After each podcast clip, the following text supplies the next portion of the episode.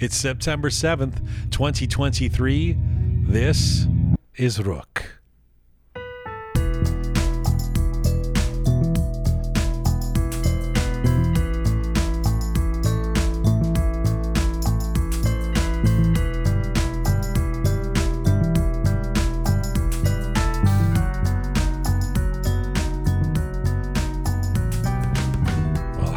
Welcome to episode 285 of Roqe. I'm Jian Ghomeshi. Hello to you from Toronto. Hello to you from Canada. Salam Dustan Aziz. Durud Bar Shoma. Hope you're doing well wherever you are tuning in from around the world. We are on our ongoing mission to build a new audiovisual encyclopedia of Iranian diaspora identity. This is the thinking thinking person's rock music. You see? You know the normal music's like uppity. This is Yeah. like the this is a new thinking era. It's different. The other shows there was no thinking. No thinking Now thinking, yes.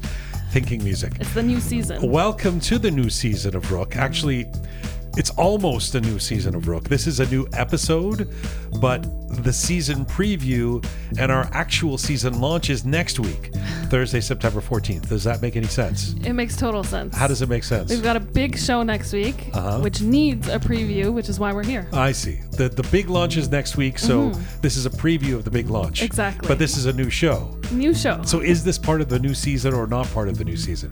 Technically, yes. But I it's see. not the first episode, it's the preview. I, I like how I make these decisions and then I ask you why they make Someone's sense. Someone's got to answer for it. That is the voice of Smart Pegah, back for another season here after the a, a- a little summer respite. Mm-hmm. Hello, Smart Pegah. Nice to have you in the studio. Hello. And our returning champion. I should also mention journalist and producer Mahsa Mortazavi, also here in the studio. Hello. Hi, Jianjun. Thank you for having me You've again. promised me we're going to see a lot more of you Yes. here in our studio, uh, especially as part of the Roqe Roundup. It's a pleasure to have you here. Thank Thanks you for being much. here. Thank you. So, uh, okay, let me explain this. So next week is our is our season launch. Yes. a big show. It's entitled "The Uprising." One year later. Um, a lot of well known and familiar names, prominent Iranians from around the world, will be joining us for a reflection of the state of the Iranian community, the state of Iran, and the state of the uprising for freedom and democracy in Iran, almost exactly one year after the killing of Mahsa Jina Amini. That's next week. In the meantime, we're going to set up our new season on this show, talking about what we've uh, missed discussing over the last few weeks uh, when we're doing best of versions of the, sh- of the show. What what's been happening in Iran and across the diaspora? We're going to do our first Roqe roundup of the season. Pegah, of course, you're here, and Mahsa's here, and we're going to gear up to next week's anniversary and our tribute show, and and also we're going to get to some personal reflections on how we've spent the summer or what we've been doing. First of all, it's really hot in here, It is. and you know it's hot in Toronto. Yes. It's, what do they call it? Indian summer? Is that what it is? I don't know if that, I think that's a racist. Term. I don't think you can say isn't, that anymore. Isn't that what they call it when, It like, is in what we used to call September- it. Yeah, Politically correct yeah. or not? Indian I'm summer not used to be uh, meaning like we're into the fall, but it suddenly gets warm for a week. I think it's. I think it's. I, I don't No think we longer the term that. used? I think you can say anything with a racial name. Officially, it's not fall yet. We're still in summer. right. That's yeah. true. So it's. I don't think Indian it's still summer can summer. happen yet. Yeah. Even if it's a correct term, I think it needs to be later. If it's not a correct term, our our apologies. Uh, the um. But you know the thing about Toronto being hot is I have a. I've I've spent a bunch of the summer traveling, or Mm-hmm. in, in August I was in a few different places, and and I was seeing some friends, uh, some Iranian friends as well from in far places, Right. and they always have this attitude with Toronto, like you know the Picasso, you know that guy, Yeah. the guy, the kickboxer, the ki- kickboxer. He's a champion kickboxer. Right. He's very, very, very uh, uh, healthy guy. You know. I, I'm wondering how this is going to I'm always around him, and I'm like, uh, is uh, you know, I'm aware of how healthy he is. Okay. You know, so I saw him in Istanbul. Right. Mm-hmm. You know, really nice guy. He's my friend. Right. I always say, hey, come to Toronto, and he. I mean, he's a guy from Iran who lived in Germany and now he's in Istanbul. Mm-hmm. Maybe he'll go back to Germany. He's he starts with the oh where where, where am I going to stay in an igloo? You know this stuff about Canada being so cold, right? And this is the attitude that people have about Canada. Meantime, I came back and it's way hotter here than it is in Istanbul. it's too hot, in fact. we get a bad rep for just being cold. Yeah, we're bad bacht. That, that- yes, that's a good word. But Maybe we advertise it too. Yes. as Yeah, yeah. Canadians. We always brag about how cold and how snowy it is. Do we brag We do. no, about think cold? Yeah, I, don't know if I've brag ever about bragged how about much snow we get to But my friends in Iran. But I do think there's an Iranian conception of like they they've seen a couple of like you know images of uh, I mean when we were in the middle of the protests in the in the winter and then we were trudging around so they see that and they're like Mm-hmm. Oh Canada polar bears you know or something but anyway message to all of you out there you know it ain't quite Dubai but it's But it's, it's hot here yeah But can I tell you something? When I was coming to Canada, one of my friend told me, um, when you go there and when you walk, uh, when it's cold, if your ear falls off due to frostbite, just pick it up and put it in your mouth. That's how cold they think it is here in Canada. Well also uh, Wow. isn't I'm Very just graphic. imagining this. But don't isn't aren't there places? I mean, I I know there are places in Iran, and the north half of the country, Yeah. that have four seasons as well, right? It's not just uh, maybe they're not And a very cold season, like in Ardabil. yeah. yeah that area. Tabriz. It's not. It's Yeah. no. It's not sun and warm in the it's winter, right? Anyway, I mean, uh, so anyway, here it's hot in Toronto. It is. This uh, the the Picasso, you know, with the the shapely, the healthy, you know, but scared of the of the the Scared of a cold. little bit of Yeah, cold. scared of the cold. I hope he's listening. Um, yeah, so I was on a trip. I, w- I Yeah. went to, I, I was in Dubai and I was in, uh, uh, I went to Southeast Asia. You know, I love Cambodia Mm-hmm. Yes. and I was in Turkey. And um, I, it's so good to, to get, I always advocate if you can do so. Uh, and in my case, uh, economically, get around. You know, it's um, it's really worth it to, to to go to as many places in the world as you can. yeah, that's a an lot of traveling. Actually, I didn't realize you had gone so many different places. It is a lot of traveling, and everywhere I go, people think I'm from another place. I can't go. You know, they always think like they. they I mean, in other words, they no one guesses where I'm my ancestry. really? Yeah. I, I was thinking about telling you guys this, and I was thinking you two don't have this problem because you're you're both Iranian, but how do I say this? You don't you don't have the ethnic look that I do somehow. The ethnic. Like nobody look. get. Do, do is people even know? Do people No, I was actually gonna get? say You look like a white person. nobody. Well, I can't say nobody, but there's a lot of people who don't assume that I'm Iranian. Right. So it, it's a question. It's like, where are you from? You know, that sort of Right. thing. For me, it's always Persian. Really? They do. Yeah. Yeah. yeah, you're you're a little bit more more Persian looking. But when you go to somewhere, I sound you, Persian too. I always say, I'm like, why can't you tell I'm Iranian? That's always my question. Like, what is it that is No. Mm. not giving it away? because you. to me, I'm very Iranian looking. But the weird thing for me is when I go somewhere, especially like it's a place where, for lack of a better term, I know Iranians don't like that, but where there's brown people there, you know, there's Mm-hmm. like people like us. they think I'm them, you know. Like I go to Dubai, and they think I'm an Arab. Like they're like upset that I'm not understanding them in Arabic. Right. What is it? What's the matter with you? How about right? India? Then I go to no, wait. I go to Turkey. Uh-huh. 100% they think I'm Turkish. 100% like they kind of speak to me in Turkish and also same thing they get upset, you know. Right. And you know, they don't want to hear that I'm Iranian and uh Cambodia they think I'm a Bollywood star. They're more and not just I'm not just like from India, but I'm a I'm in Bollywood somehow. They're like, It's oh, hair." you you in movie. You, they do. I don't want to do the accent. But they, they say, oh, you're a, you're a Bollywood guy. You're so- Interesting. uh, all the time. They think I'm somebody who because the Bollywood films are very big there, Mm-hmm. and so that's their reference point. They never get. They don't know Iranian necessarily. I mean, there's not a lot of Iranians hanging out in Cambodia, Cambodia, so their yeah. reference for me is. But the Indians. In the when I, I went through India, like I was on an Indian airline, for example, to get from uh, Dubai to Cambodia, Mm-hmm. and uh, they know I'm not Indian. yeah, they can tell that The. Indians know I'm not Indian. Everybody else might think I'm Indian, but the Indians know. They're like, no, no, no, this guy. So the Arabs think I'm Arab. The Turks think I'm Turk. But I think Middle Eastern men like that. That's true for a lot of Middle Eastern men. I find it's hard to tell where within the Middle East they're from necessarily. Yes. And also, uh, throughout my long chameleon life of being guest as a, a number of things, I've had Greek, Italian, Spanish, you know, uh, Pakistani, like uh, there's a million Mm-hmm. Malaysian, like whatever. But but it tends to be it's usually in the region, and it's usually it's funny to be in a place where they really they're really kind of not happy that I'm not what they think that, that, that you're a Mm-hmm. Turk. Why? What's your problem? I mean, my mom is Azeri, so maybe that's they, they have They reason. picking up on that. they're have, they're picking up on that and wondering why I'm not speaking. But yeah, you don't have that issue. Like you, if you go to Europe, they think you're probably European. You're of some kind, right? I don't know. don't even know. I, I think I don't know if anyone can guess. I, I get a lot of like we can't tell what you are. Hmm. That's that's what I get a lot. And I think it's also uh, I've had a lot of people tell me, "Are you mixed?" Oh, Because I think my eyes look uh, like I don't know. I have like very Asian, what is almond shaped eyes, so it's like that's. People are always wondering. Okay, well, she's got kind of like you know different does shaped she, eyes. does she, but would you then, guess her as Iranian?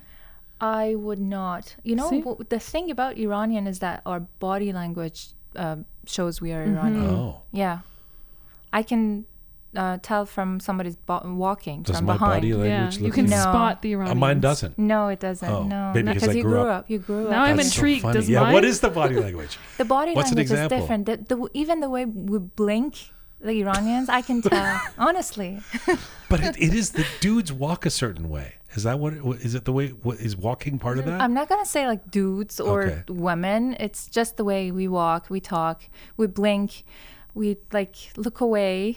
we have our Oh, those we acts have- though. I, we I know have exactly the what you're attitude talking about. that Yeah. is different from everybody else's. now I'm not sure if I'm upset or not that I don't have those. Well, she didn't even answer if I have it or not. No, Mahsa you just- don't. No, no, no. okay. Did you grow up here? I did. right? We're Yeah. You're We are. I, Khariji. I We won't take that. I'm not Khariji. I'm just recently Kharijid. See, I, know, I Becoming never, Khariji. I never Yeah. Starting liked. to walk different and not blink as much. I never liked being labeled as Khariji. Yeah, no, I know because you listen to Radio Javan in your car. Yeah. You're into that. Yeah, I don't mind. I I I, I, I like keeping people guessing. I like how that's the, the the bar is like if you listen to Radio Javan in your car. you know we were at this we were at this party this uh, uh, thing a couple weeks ago and, or last week or something and Pegah was there and it was the worst music like there was like the, the I, honestly the worst Iranian pop that like there's obviously great Iranian pop Mm-hmm. The ones that There's make you that- cry. There's stuff that we love, not the no. I love the stuff that makes me cry. I'm talking about the Okay. the six eight Uh-huh. formula, you know, bubble gum, whatever that stuff. Pegah knows every lyric. I Every know- single, okay, even even people who've just come from Iran, like last week, were like, "What's up with this girl? Well, what do you? How do you know everything?" And then Super P was telling me it's because when you're in the car, twenty four seven, you have those songs playing and you're singing along to them. You just I'm getting a mentioned bad she's rep. smart. You said it. She's She is a smart. She just has to listen to a song But, once, well, That's what it is. and she picks See, it up. I like I like her justification. you like uh, you, you you pretty much only listen to Persian music, right? Like eighty percent of the time, yeah. Except for that band that. Uh, Except for modern talking. Let me tell you about modern talking. No, I'm joking. I don't listen to modern talking. But um, no, 80% of the time I'm listening to Iranian music, and it's a variety of Iranian music. And then 20% it's like house, electronic, that sort of thing. So basically, nothing. You you don't listen to like English rock music. No, like half the songs that you listen to, I've never heard. you've never heard Led Zeppelin. no, So weird. probably not. So interesting. You're really, and it's so interesting because you're you are Western, but you're I guess Yeah. technically. yeah, it's a fetishist, an Iranian fetishist. Um, you know where the best Persian, having traveled everywhere, like uh, Dubai and Turkey, Mm-hmm. and going to places in Asia, where the best Persian food is? Where? Canada, Iran. Canada, Canada. Toronto, everywhere. It, it shouldn't be Tehran, the best Persian Well, food. it should be, but even people, I mean, look, yeah, and I'm sure it is Tehran or it's somewhere in Iran. yeah, But outside of Iran, Canada. it's so clear to me. You're used to I, it, though. I'm no, I, I go to the, I I really seek out the restaurants. I try and find great Persian food, and honestly, even the people in these places, anybody who's come to Toronto goes, yeah, you guys, the Mm-hmm. restaurants there are they're the closest thing you can get to to being in Iran in terms of the the, the quality of the food. It's better than that, better better than L.A. Mm-hmm. Yeah. And I, I- don't want to say that because we have a big listenership in LA. But, But honestly, there's a couple of come kebabs there. They're great. But in terms of great Iranian restaurants, Yeah. Toronto's got it wiped off the map. I have lots of friends who visit from LA and they actually admit that we have much better Persian food here Mm-hmm. than they do. Yeah. Yeah. So that's the other thing I found. Anything of note in your summer, uh, Pegah, before we get to the roundup? And Um, well, actually, I wanted to tell you a funny story about modern talking. We kind of went into it, but I'll uh, I'll bring it back. Um, my mom came up to me one day and she was really excited and animated and she's like there's this concert that I really want to go to this summer. Can you get us tickets? And I was like yeah sure. You know what concert? And I'm thinking it's going to be an Iranian you know musician or something like that. And she turns around she's like I sent it to you on Instagram I'm like okay well I pull up my Instagram and I look at it and I just burst out laughing because sure enough she sent me a oh link to a concert for modern talking. It's a disease. it's a disease Iranians have. You don't like them? What like them. I mean it's a it's uh, it's horrible. It's it's a it's a horrible experience. It's like a it's like cod liver oil. It's like something that is not good for your system to i i thought it was a joke. I thought it was like when a cousin of mine introduced me that I was, I was like oh you're kidding right? And he was like no. And then i realized that iranians all know their songs. Yeah. no one in the world knows modern talking. Not even the people in germany where they're from. The germans don't know modern talking No, nobody knows modern. Talking except for Iranians. Uh, No, honestly, my generation, we grew up with it. Yeah, well, Even, clearly. even a, a little bit thing, older than I am, we grew up with it. And it was the only Khariji music that we had. So we didn't have much of a choice. It was either Michael Jackson or or modern, modern talking. talking Well, that's uh, Michael Jackson. At least is that I. I mean, it's amazing to me. It's a really. We have to do the documentary. I We mean, have the- to. now the the members of Modern Talking probably won't do it now because they'll have heard that I say horrible things. I don't know them. I'm sure they're very nice people. Mm-hmm. I'm just and one guy's very tanned. You know, they have a, the spray on tan or whatever that is. but I, I, I don't.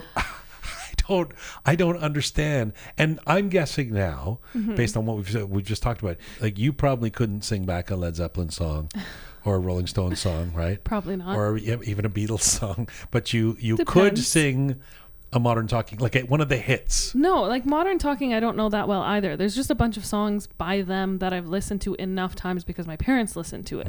But it's not like I'm Mm-hmm. Actually a modern talking fan. Do you have a modern talking? Do you have uh oh. a compilation? do you have a, a playlist that you play that might have modern talking on it? No, Well, but my sister you- does. Okay, yeah. and you guys have the same playlist. I have my answer. Uh, I rest my case. Anything of note in your? So that was your summer experience. Your No, mother that- telling you. No, that wasn't my summer experience. Summer was great. It was a lot of you know family and friends and things like that. But um, I did like a touristy attraction thing in Toronto. Okay. And I mean, I live here, so it's not. I guess I don't know if I can call myself doing a tourist attraction. But anyway, I did the CN Tower Edge Walk. Oh, Yeah. the thing where you uh, go to the top and you walk outside. That's right. That's right. So you're all the way. oh, it's like a daredevil kind of thing. yeah, it? was really really fun. Oh wow! So for people who are not from Toronto, Mm-hmm. there's a we have a really big tower that used to be the tallest tower in the world. I, think, it's so. second now or something. Second, yeah. And at the highest uh, observation deck, Mm-hmm. you can actually go outside. They have some netting or something. Yeah, so it's above the observation deck, actually, right below where the satellites and things are. Oh, I can't do that. and it's um it's actually open, so there's nothing except for the flooring, and so it it's open all around. And the funny What do you thing mean? is, there there's no like netting in front of you. What? Oh, so you could just fall off? Well, you're attached. Like Oh. you've got like a harness, and you're Okay, attached to um the top. There's like this ring, and there's um some sort of like a not a zip line. What do you call it? Those um the things that clasp. Harness. Yeah, thank Okay, you. Yeah. harness that you're attached to. Uh, and so you walk around that deck, but there's nothing in front of you. So there's actually a part of the experience that the uh, the tour guide tells you if you want, you can actually go right up to the ledge and kind of push yourself forward and the harness will hold you. So you do this like Superman pose in front of open don't Oh, I wanna- did Uh, it. this I was don't want to even listen to it. Oh, it was so much fun. Huh. And the thing is, the day that I went, it ended up being a little windy, so I thought they were going to cancel it. But they do it up to 28 kilometer winds. Okay. It's a bit of a macho thing, right? It's like what? What? what I just what's- like heights. Oh, you what do? Hmm. it is. Oh, I love heights. The- Your Not thing. faces right now. No, I went to Wonderland and there was this ride which was in the kids section that is called Ghoster Coaster. Uh-huh. And it's for like five year olds. And I was almost crying on it. And I was just It's ashamed. like a roller coaster. Yeah, You go up and down. Yeah. And it's only like, it takes only 40 seconds for the ride. I had to wait one hour in line to get on it. Hmm. And then I I was crying for the 40 seconds I was on it. And then Oh. I, I was like, okay, I'm done. I'm just watching shows here. I'm not doing anything else. Yeah, yeah, I don't. Uh, I'm not happy with the big, the the high heights Oh, without the it. without proper say like I, uh, in New York I was on the top floor of a building and I Mm-hmm. had a balcony and and uh, I used to like go sit on the balcony and stuff but I would never like go you, know when you go to the edge and you look straight Yeah. down Oh, just I kind love of that avoided stuff. doing that I've done all of it. I've I have done a bit of vertigo I think I've done bungee jumping. I've done that. Hmm. Skydiving's next. Yeah. Uh, it was a difficult summer um, in some ways because I, I feel like that you know we go through these periods where we lose a lot of people, and there was this there was a few weeks or, uh, or days in a row where um, people I've had the opportunity to to speak to over the years or meet or get to know. Uh, uh, Tony Bennett, who was somebody that I had the chance to interview many times, the great uh, uh, American Italian American singer and and um, crooner, you know, and, and artist. And I, I, he was always had this elevated place in my mind because he's, he was just such a lovely man, such a truly, truly wonderful performer and uh, person to talk to and interviewee. And so uh, it was tremendously sad that, that he died. And then Robbie Robertson, who, who was a, a songwriter and guitarist and singer in a group called The Band, which is this iconic Canadian, you know, band who ironically played Americana music. Uh, but um, uh, Robbie Robertson and the band's uh, music was very influential for me uh, over the years. So, and he was also somebody that I'd met a, a number of times and and been very friendly with. And and Robbie Robertson and the band's music was always very influential for me. So, so uh, another tremendous loss. There were there were many many others Yes. uh, throughout the summer, but I thought I would mention somebody who um, we got the news of her her passing, her death last week, which was Setare Saidi. And a lot of Iranians around the world will know this name now because she was, I guess, now very well known as the wife of Bijan Mortazavi. Um, but just a very, uh, and somebody that I'd gotten to know. We hung out a few times. Uh, she was here when Bijan Mortazavi was here. Um, a very, very vibrant, young, very sh- sharp, smart, um, active person, um, and just shocking because she was also very young. I mean, by very young, I mean I, I'm guessing under forty, you know, and and um, and suddenly gone. Um, uh, an issue, a brain issue, and. Uh, um, and very very sad news and and somebody who um, was very active in Bijan Mortazavi's career and helping to was basically kind of managing and helping to, to to book their shows and do all, all the work around. He, she was very instrumental in having him come on our show. Um, when she was here actually in the studio, uh, Oogie, my dog, was uh, so fond of uh, Setare that um, um, we were joking about Setare s- stealing him, taking him away because he was just so fond of her. One thing I wanted to mention about her was, as we segue into the Roqe Roundup too, is that she she eh, in the days in the early days after the killing of Amini and the as the uprising began. Uh, I was at a dinner where she and she was there, and and you may know I don't know if you know this Mahsa, but Setare was uh, um, before she left Iran, and She was a journalist. She was a journalist. In fact, she was one of the media that was in the Majlis. She was- she Right. was covering and interviewing and talking to these ahons and stuff. Mm-hmm. So she was kind of an insider, you know, in terms of knowing the regime, for Mm-hmm. lack, lack of a better term. And this, when I saw her at this dinner, and it was in the early weeks of the the uprising, and there was a lot of excitement about, you know, thousands of people in the streets and everything. And I said to her, you know, what do you think? This is looking pretty, you know, this is this the end of the regime? And she said, no. There's no chance, and I said, "Well, what, what, and it was kind of in that weird moment, and I guess we'll we'll get into some of this as we talk about the one year anniversary uh, next week. And th- th- there really was a moment, maybe in October, or maybe September, through to November, where there really was a belief amongst even academics who study this stuff and, and activists who've been at it for years and observers in the media who've been talking about this there was this belief that oh no this is this is the time this is the end of the regime and this is the revolution. And so it was kind of almost contrarian to hear somebody say no. And she said uh, no there you don't underestimate how deep and insidious this government is in terms of their ability to to hang on to power, you know, uh, and she just wasn't convinced that there was a. So it was. It was it, it's kind of a, a sad uh, way to to uh, as one of the many many ways she might be remembered. Sadly, she was right mm-hmm. about guessing the the state of, uh, of what what it's like in Iran and how difficult it is to actually shift things. But anyway, she will be remembered. She will be missed, and and rest in peace, uh, Setare Saidi. Um, we are coming to you on roqemedia.com. It is there that you can link to all of our platforms Spotify, SoundCloud, Apple Podcasts, Instagram, Castbox. If you want to see visuals with Roqe, switch over to YouTube. If you like your Roqe descriptions and bulletins in English and in Persian, check us out on Telegram.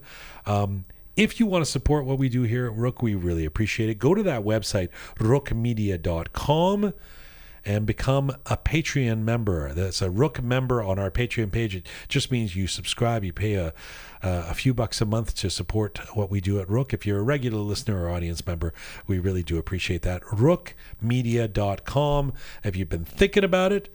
It's a new season. Here's your chance to become a Roqe member on Patreon, roqemedia.com. Let's get to the Roqe Roundup. We've got Pegah and Mahsa here. So, um, I thought we'd, we'd talk about a few things that have been happening very recently and a few things that have happened over the summer uh, with respect to Iran and the Iranian diaspora and, and the uprising as well.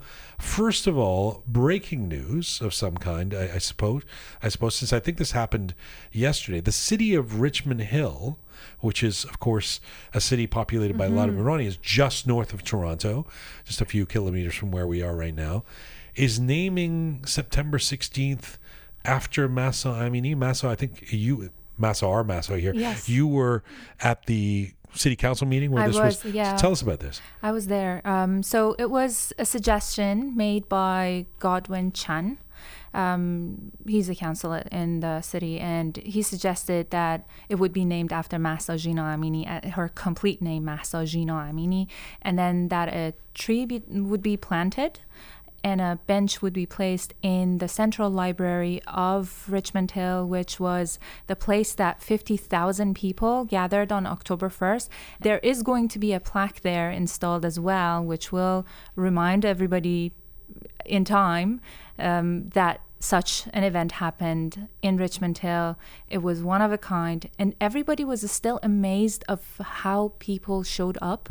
It yeah. was organic, and the point that when everybody left, there was no garbage left. There there wasn't any um, fights going on. It was really like calm, and it was all put together, and it was easily managed.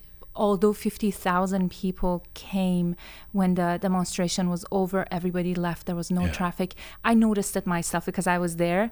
And then in moments, everybody was gone and mm-hmm. everything mm. was like calm and easy. Yeah. It was really easy. It, it was arranged in. And, and, from a global perspective, it was the first of the really, really big yes. ones. The, it, later on, there was Berlin and there was uh, yeah. one in LA and all It was that. the biggest. But it was, it was the, the, was, the first biggest. The first yeah. big one, yeah. yeah. So it's it's it's kind of an amazing thing. I mean, uh, again, for those of us who've been in Canada for many years, mm-hmm. to think that um, a, na- a day would be named by a, a Canadian city yeah. would be named after a Kurdish girl from Iran who right. I mean it's a it's it's a, a beautiful gesture. It uh, is, yeah. We also have a street named after Mahsa Jina Amini in Ottawa in for a year. Yeah. yeah. yeah. Well, I mean, it is per- perhaps a good segue into getting into what we anticipate will be um, a day of action on on the 16th on the on the anniversary. Mm-hmm. Just out of curiosity, before we get into some of the news, some of it somewhat, of course, disheartening in terms of what's been happening with and in Iran over the last few weeks since we last did our uh, a show. Uh, do either of you think that this one year anniversary could rekindle the uprising? Um, in a way that would be similar to what happened last year. Pegah? I think it'll definitely rekindle things. I'm I'm sure we're going to see, you know, a lot of people come out and show um, their discontent, um, their concern, their, uh, you know, have a way to commemorate what's been happening and to to again bring light, um, you know, the events that have taken place over the last year. But I'm more concerned about those in Iran and the crackdowns that the regime is going to. Um, I mean, that they've already started. Truthfully, Yes. um, I'm more concerned They're about preempting that. it. Exactly, because I think you know what happened last year. Um, it was kind of this spark, and then it led to exactly what we saw these large numbers of individuals coming out and um, you know exactly what you mentioned that moment where we thought it had gotten so big that this might be it but i think now knowing what we know and having seen the last year and the regime have have seen what has happened they're going to crack down severely they're going to be preemptive they're Will going it be to more than a day? yeah i still think it'll be more You than think a it'll day. be more than a day? yeah Yeah, Mahsa? me too. I think You it's do? gonna. Yeah, I think it's gonna continue. Although the uh, the heat of it has cooled down, um, there not there might not be as many people as we used to see in the beginning of Mahsa Jina Amini revolution, as we call it. Um, but I think it's going to continue. And what has uh, captured the attention of the world is the continuation of this these demonstrations, not only in Iran but outside too. Absolutely, but it's not continuing. Let's be real. It's not continuing the way it was last November or October. Yes. So uh, Things it's a- have changed, When I say is it going to rekindle, what what do you mean things have changed? They're doing more like different stuff. They're naming days after Mahsa Jina Amini. They're uh, fixing rules and laws in order to kick out people from countries. They're they're doing different But in things. terms of there being a liability to the existence of the regime, uh-huh. you would have to. I'm guessing you'd have to agree that uh, today, September 2023, the the regime feels a lot more secure in its place than it would have eight months ago. Yes, Yeah. I would agree. But but uh, here's what I mean. Just to add my to, for me to answer that question myself, I would say you're right, Pegah. It depends on what uh, you know. It'll be interesting to see what happens inside Iran, and more importantly, how the the government or the regime in Iran reacts to what happens in Iran. Yes. If, for example, there's a harsh crackdown that leads to the loss of more lives, that could actually rekindle things, um, bring bring things back to the. I mean, it's there's no question that Iranians en masse are dissatisfied with, you know, their existence uh, under this regime. We already know that. It's a matter of you know in those in the ebbs and flows of the the growing ebbs and flows of closer to revolution etc where where we're going to be this fall. Mm-hmm. And i guess we'll find out something next week. In the meantime there's a you know there was a time when we wondered whether the uh, American administration would would uh, stop enabling uh, or dealing with uh, uh, Iran. Um, there's a there's actually been a deal that's been that's it's called the September deal. In fact, between Iran and the United States, and this is part of something that uh, I would term hostage diplomacy that Iran seems to be engaging in with the complicity or acceptance of, of Western countries, much to the chagrin of some of observers. Who wants to tell tell us what's happening with this uh, September deal? Go ahead, Mahsa. So the September deal is actually a debate uh, is going on about it. People are thinking that before Mahsa Jina Amini was killed, there was a deal between U.S. and Iran, the governments of uh, the countries, uh, that was different than the original JCPOA, and uh, that it was The a nuclear separate deal, Yeah, the original nuclear yeah. deal that Trump tore up, but there was a new one. Just what we call Barjam in Iran. Right. So uh, people are saying that th- there are talks from Amir Abdullahian, the foreign minister of Iran, who's uh, who was talking about like September um, documents, and then they are interpreting that as a new deal between U.S. and Iran. But he's saying that it's not anything different than what it was originally. It was some amendments on the documents, and we were looking into ways to clear things and like reopen the doors for more talks. So Yeah. basically, this is what was going on. hmm And I think one of the things that has caused some controversy um, in regards to the September agreement or deals or whatever we want to call it at this point is that there was a level of secrecy to it. So now we're starting to hear this, but I think it was actually um, Amir Abdullahian himself who said that um, part of it was in secret talks with the United States. And that's the part that I actually wanted to point out. And this brings me back to my whole conversation about you know being pessimistic about the United States and and what they say about Iran, whether it's through the JCPOA, nuclear deals, talks, whatever we want to say, because ultimately, it just seems like no matter what they're saying on the surface, with you know we support the movement and we believe in uh, you know woman life freedom movement and all of that, they're still shaking hands with the devil. Yeah, and it would have been, um, even with the somewhat quiescent nature of the American public and, and stuff, uh, it would have been politically uns unacceptable. Uh, seven or eight months ago, Mm-hmm. to to be engaging uh, with Iran in this way, it just wouldn't have been allowed. Time magazine covers, everybody talking about the women Mm-hmm. of now. Again, insidiously and behind closed doors and Yes. covertly and, and calmly, the dealing has rekindled. And also the deal for exchanging hostages Mm-hmm. for billions of the release of billions of dollars. Um, one obviously feels for anybody who's been taken hostage by this regime, and this is an ongoing issue that uh, that didn't start with Iran in, in, in the 21st century. Um, hostage taking diplomacy, the quid pro quo of all that. But uh, at this moment, there were a lot of notable actors in the Iranian opposition saying the one thing we shouldn't do is deal with this the regime and give them billions of dollars back Exactly. for, for hostages. And that's something that has just happened, and it kind of happened without that much of a stink. You know, I didn't hear that much uproar about it. Yeah, I mean it, it's you know textbook explanation of enabling the regime, giving them resources. You're giving them billions of dollars in funds, and then turning around and saying, you know, we condone what they're doing. Well, how does that? We don't know, condone. What we don't condone yeah, what yeah. they're doing. Yeah, exactly. Um, and you know, on the whole topic of hostage diplomacy, I absolutely disagree with the, the entire concept of hostage diplomacy. I mean, it doesn't work for anyone. It, it doesn't work. We've seen that it doesn't work. It actually is only using those those poor individuals who are the hostages as as pawns in in a, an environment where it's just for immediate gain for both countries. And then in terms of foreign relations, in terms of diplomacy, it's not doing anything in the long run. Yeah, What do you think, Mahsa, of the whole situation? So, uh, Canada was actually one of the first countries who was opposed arbitrary detainment or hostage diplomacy when they had two people arrested in China. So Iran is not the only country who's doing this. And then they were exchanging those two people for Meng Wanzhou, who was a financial manager of Huawei company. So. uh my point is that this is not only happening in Iran. This is something that regimes like China, Iran, Russia, these kind of regimes use that as a means to get what they want. We've seen it with Iran many times. We had the case of Nazanin Zaghari with Britain.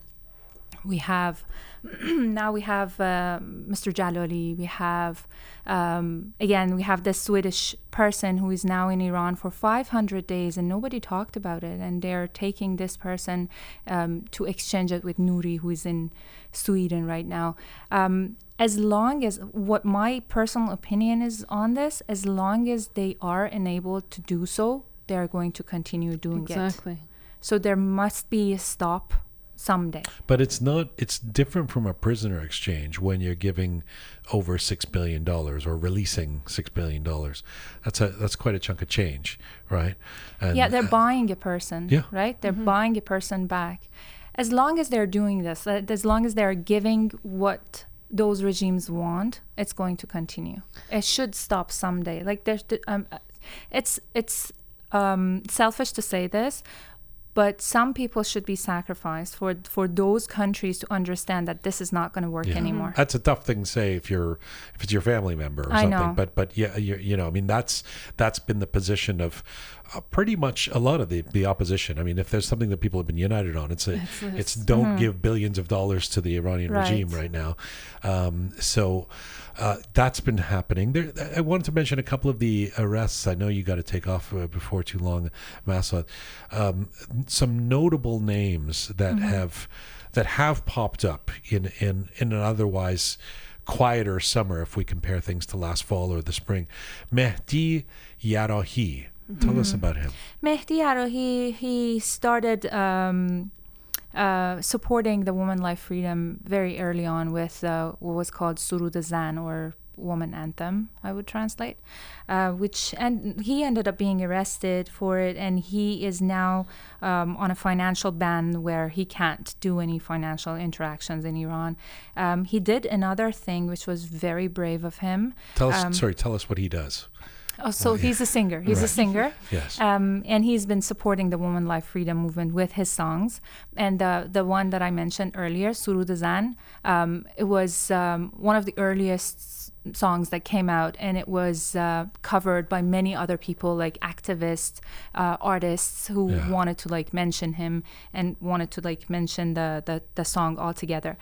And now uh, the one is Rusari to Bada, which is like take off your hijab Yes. which is uh, basically uh, encouraging women to take off their hijab, which is something that people are doing in Iran, and they are they've already been encouraged with the Woman Life Freedom movement. But this song is specifically talking about it, and he was arrested for that reason. This is something that that the government of Iran should, if they are listening to this, they should note that when they arrest some person, the number of searches for that specific song goes so Right, high. right, right. So They turn it into a everybody, yeah, yeah. everybody If it wasn't listens to it. yeah. yeah, everybody listens to it. I mean, I saw the video, like you were saying. I, I was one of those people who went and searched it, of course, after hearing the news of um, of Mehdi Yarahi's arrest. And one of the things that I noticed in the video was, you know, this was such a pointed and blatant action. It was, you know, the song title, Rusai Tobardar, literally, like you said, you know, encouraging Iranian women to take off their headscarves. The opening scene of the music video is a black screen with some, um, some I guess, typage. And um, it says, you know, the song is dedicated to the brave women of Iran who have been fighting in the women life, um, women life freedom movement. And then the video, in and of itself, depicts Iranian women without headscarves dancing. So all of these things are, you know, very pointed messages to the regime and very pointed in in light of what's been happening in the last year. So you know, a defiant act in and of itself to sing about this, then the video, then the message, all of these things. And I just thought it was so brave of him to do that. And and like you mentioned, he's been at the forefront of this since last year. Um, before we wrap up here, uh, next week is the anniversary of the killing of Mahsa Amini. It's so heartbreaking to me to hear uh, that Mahsa Amini's family has been attacked, has been followed. Her uncle has been arrested. Yeah. Uh, what what do we know about why they're being targeted? So it's a um, method of scaring off people. As you said, they have been trying to do so Mm-hmm. and before the anniversary. They want to keep things quiet. They don't want any sparks. So what they're doing is that they're going to scare families who've already lost a loved one, who are sensitive and um, vulnerable, and they can't afford to lose another person. So they want to keep them quiet. That's uh, a way of appro- approaching this for the anniversary to make people scared enough for them not to come out. And uncle of Mahsa Amini uh, obviously was one of the people who was arrested for the same reason, I would say. And one of the people who was bringing to light um, the, the the the words, the voices of Mahsa fam- family was uh, a journalist named Nazila Maroufian, uh, who you wanted to speak about, Pegah. Yeah, I really wanted to actually talk about her because I think she's the epitome of everything that we've been talking about over the last year. You know, we often talk about resilience in this movement. And, you know, what better way to talk about resilience than this 23 year old journalist who's been arrested four times just in the last few months? Um, and most recently, I think it was yesterday, that there was an audio file made public um, where you know, she mentioned that the last time she was arrested, she was sexually assaulted. And it's nothing new. I mean, it's something that we've talked about over the last year many times about, you know, what these individuals go through, the the psychological torture, the the physical torture and so many other things. But I really just wanted to point to the strength and resilience of this generation that we've talked about so many times and to, you know, just bring to light that as much as there's ebbs and flows in, in what's been happening over the last year and you know we've talked about it a lot where things have gotten quieter there are still individuals like Nazila who are fighting you know tooth and nail so Yeah. Mm-hmm. We talk about so many, the term brave journalist gets thrown around in the North American context. exactly Think about this: a 23-year-old woman who's who's been to jail four times in Iran, and what she's what she's doing, what she's standing for. It is remarkable. Um, all right, thank you both for being here. Uh, next week is our season launch Yes. of Roqe. Um, the uprising one year later. I can promise you all that there is a. Uh, we've already confirmed um, some really interesting and prominent names from around the Iranian uh, diaspora across the world uh, who will be joining us for this uh, launch and this show that is uh, also in tribute to uh, one year of the uprising. So we'll be back for that. In the meantime, thank you, Pegah. Thank you. Thank you, Masajan. Thank you both. This is full time for Roqe for today. Remember, for all things Roqe related, go to our website, roqemedia.com. RoqeMedia.com. Thanks to the amazing team who put this show together. Back together forever for another season. Talented Anahita, Smart Pegah, Super Parisa, Savvy Roham, Bearded Omid, Methodical Kaveh, Kaveh, and sound person Louise. Thank you to all of you out there supporting us and sharing our content. Please subscribe if you haven't done so already on any or all of our platforms. Remember, you can support us at roqemedia.com. You can find me on Instagram at Jian Ghomeshi. See you for our big season launch next week. In the meantime, Mizumbashi.